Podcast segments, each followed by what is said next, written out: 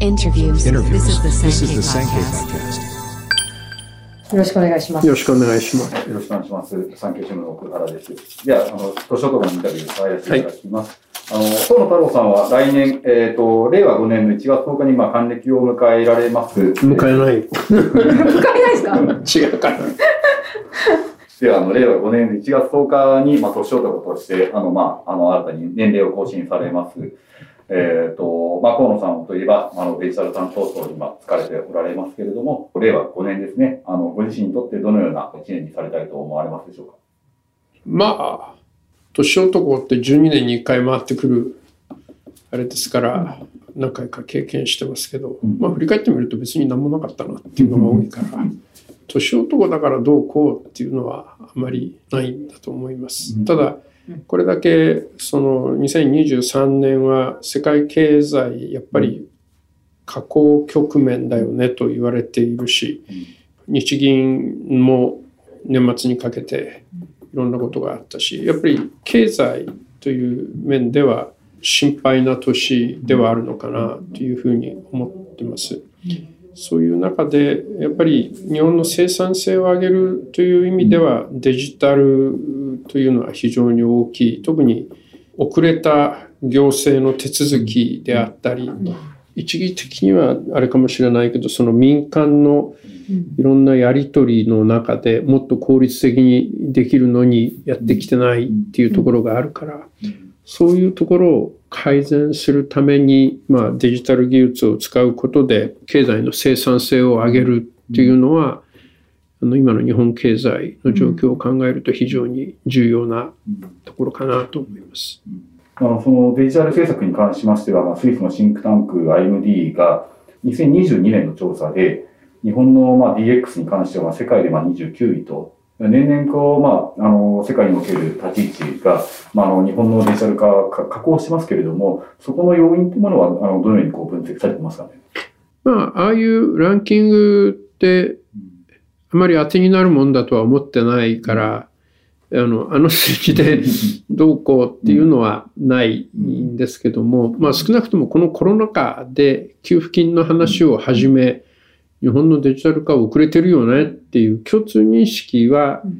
国民の間でできてきたのかなと思います。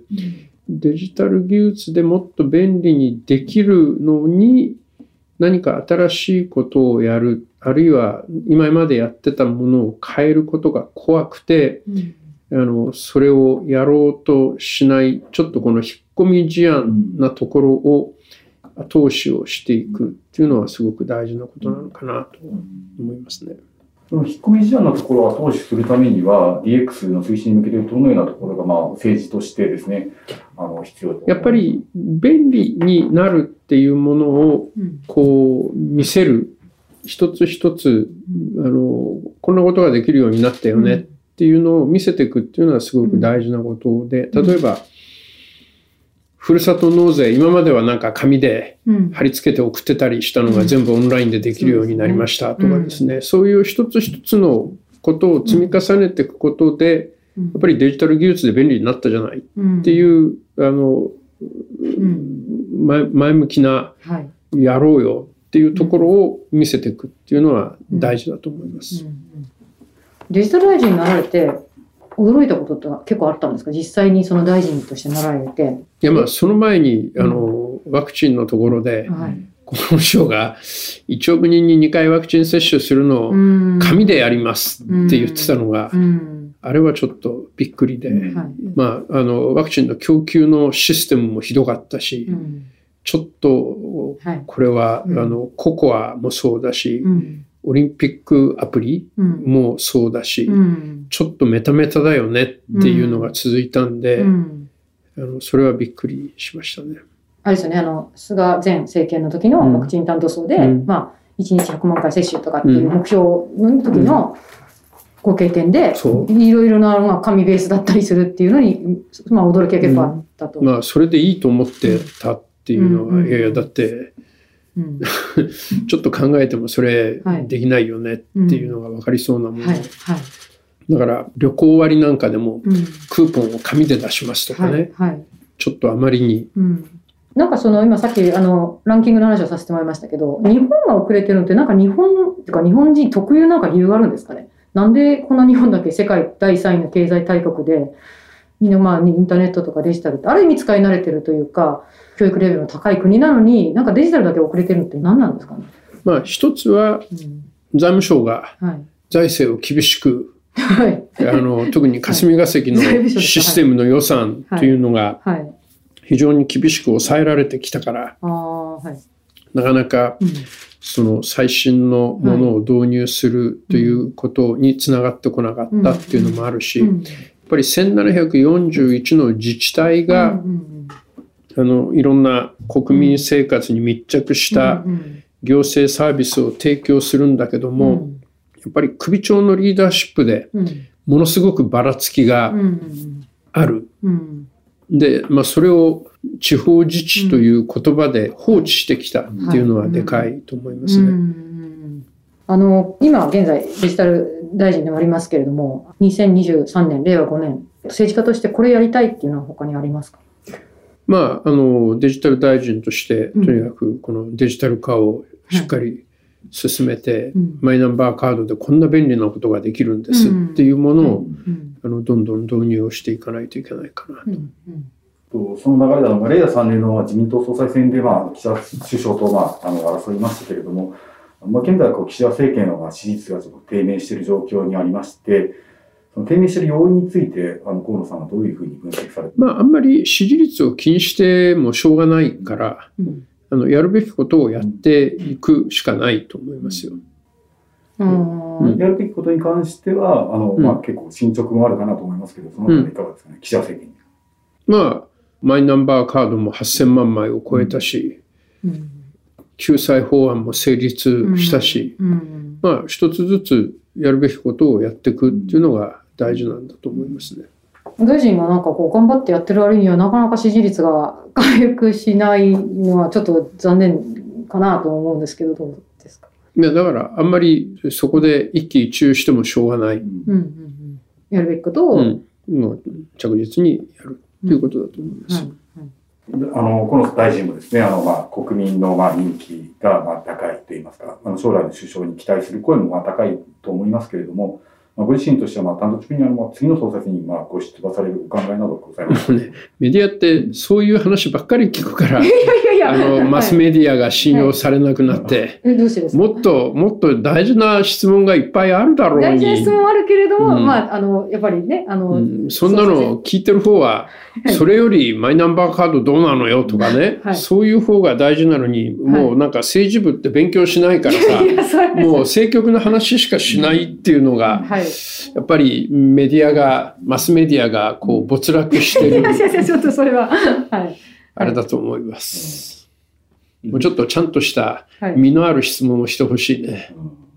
12年に1回だったら。すみません。あの、まあ、その政策をまあ進める上でああっても、やっぱりこう永田町ではやっぱりあのポジションというものもある種大事になるかなと思いますし、やっぱりこう、河野さんがまあ描いているあの、まあ、えっ、と、まあ、政治家としてのプランを、まあ、日本で実現する上では、やっぱりこう、自民党総裁っていうところに疲れるっていうのは、あの、まあ、大きなメリットがあるかなという意味でちょっとご質問させてもらったんですけれども、そういう意味では、まあ、あの、まあ、ちょっとこう、総裁選に出馬するしないっていうよりもですね、うん政策の練り上げという意味で、あの、まあ、えっ、と、頂点を目指される上で、こう、まあ、準備状況のといかがかなと思いますね。同じじゃん。そんなことよりもっと国民生活に密着した質問した方がいいよ。うん。はい。でも、あれですか、その、還暦を迎えられて、次に。いやいや、迎えないから。いやいや迎えないですか？迎えない。59.9かな。まあ、あの、1月10日でお誕生日迎えられて、で、まあ、次のとしたらも72歳になるので、まあ、多分その政治家としてのいろんな夢だったりのも、こう、実現していくというか、集大成に向かって、こう、走り出していくような、まあ、期間じゃないかなと思うんですけど、この12年っていうのは。その中には、当然、やっぱりご自分のやりたい、作りたい国づくりみたいなことで言うと、やっぱりトップになりたいっていうのは当然あるのかなと誰しもそのあの議員目指す方にはあるんじゃないかなと私は思って、まあ、皆さんに質問してますけど、まあ、そういった意味でその準備のためにこうあの総裁選に当然出るっていう。いやいや、そんな準備状況を人に言わないで。よ。手の内を明かさないと。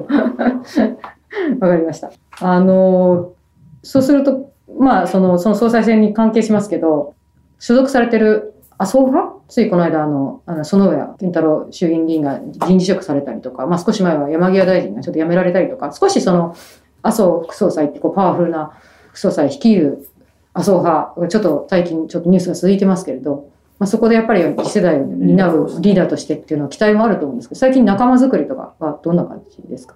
いや、もっと政治の話をしようよ。はい。積極な話じゃなくて。はい。なるほど。まあ、あの、省庁間のあの DX の、なんていうの、こう、基盤整備だったりとか、あとはこう、まあ、マイナンバーの普及について、あの、まあ、2023年、令和5年、どのようにこう進めていかれるお考えです。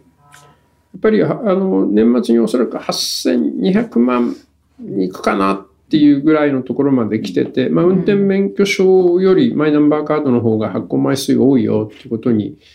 なってきて、またあの来年の3月末に向けてさらにそれが進んでいくと、マイナンバーカードを前提としていろんなサービスっていうのが、あの進められる時に来たのかなと。そうすると、やっぱりそれで世の中がこんなに変わったよね、うん。こんなに便利になったよね。っていう具体策を一つずつ見せていくっていうのが大事だし、ここは自治体間の差がものすごく今大きくなっちゃってきてるんで、あの便利なところはこんなことをやってますよっていうのをどんどん横展開できるように、あるいはその遅れてる自治体の首長さんがこう突き上げられるようなあのきっちりいいものが横展開できるような支援っていうのをデジタル庁でしっかりやっていきたいと思ってます。マイナンバーカードのまあ普及率もまあ一定数まあ上がりまして、まあ、ある種こう基盤が整っている状況だと。で、2023年、令和5年に関しましては、まあ、日本のちょっとこう遅れてきた DX が、まあ、いわゆるこう、うさぎの上り坂っていう、ちょっと格好つけますけれども、まあ、こう、ちょっとこう、進展していくっていうような兆しがあるというう。さぎの登り坂いいね。そうなんか使使わせてもらおうかな。トントン拍子に入なんかる。トントン拍子、後ろ足が長いからっていう、そんな感じですか？目指す。まあそうでしょうね。あの、そのデジタル、まあちょっとマイナンバーカードだけじゃなくて、そのデジ庁って、ちょっとうまく言えないですけど、例えばその防衛省とか、あまりデジタル化にワーディング出てこないような、いろんな、まあさっきちょっと厚労省の話されましたけど、ワクチン担当者として。まあ本当に省庁のいろんなっていう意味では、すべてにおいて多分言えることだと思うんですけど、何かその、まあちょっと言いにくいこともあると思うんですけど、今までこんなこと全然日本で言われてなかったっていうようなことも、デジタル化っていう切り口で、なんかご提案みたいなのって、なんかこうしていこうみたいなのってありますか？例えば免許証の更新は、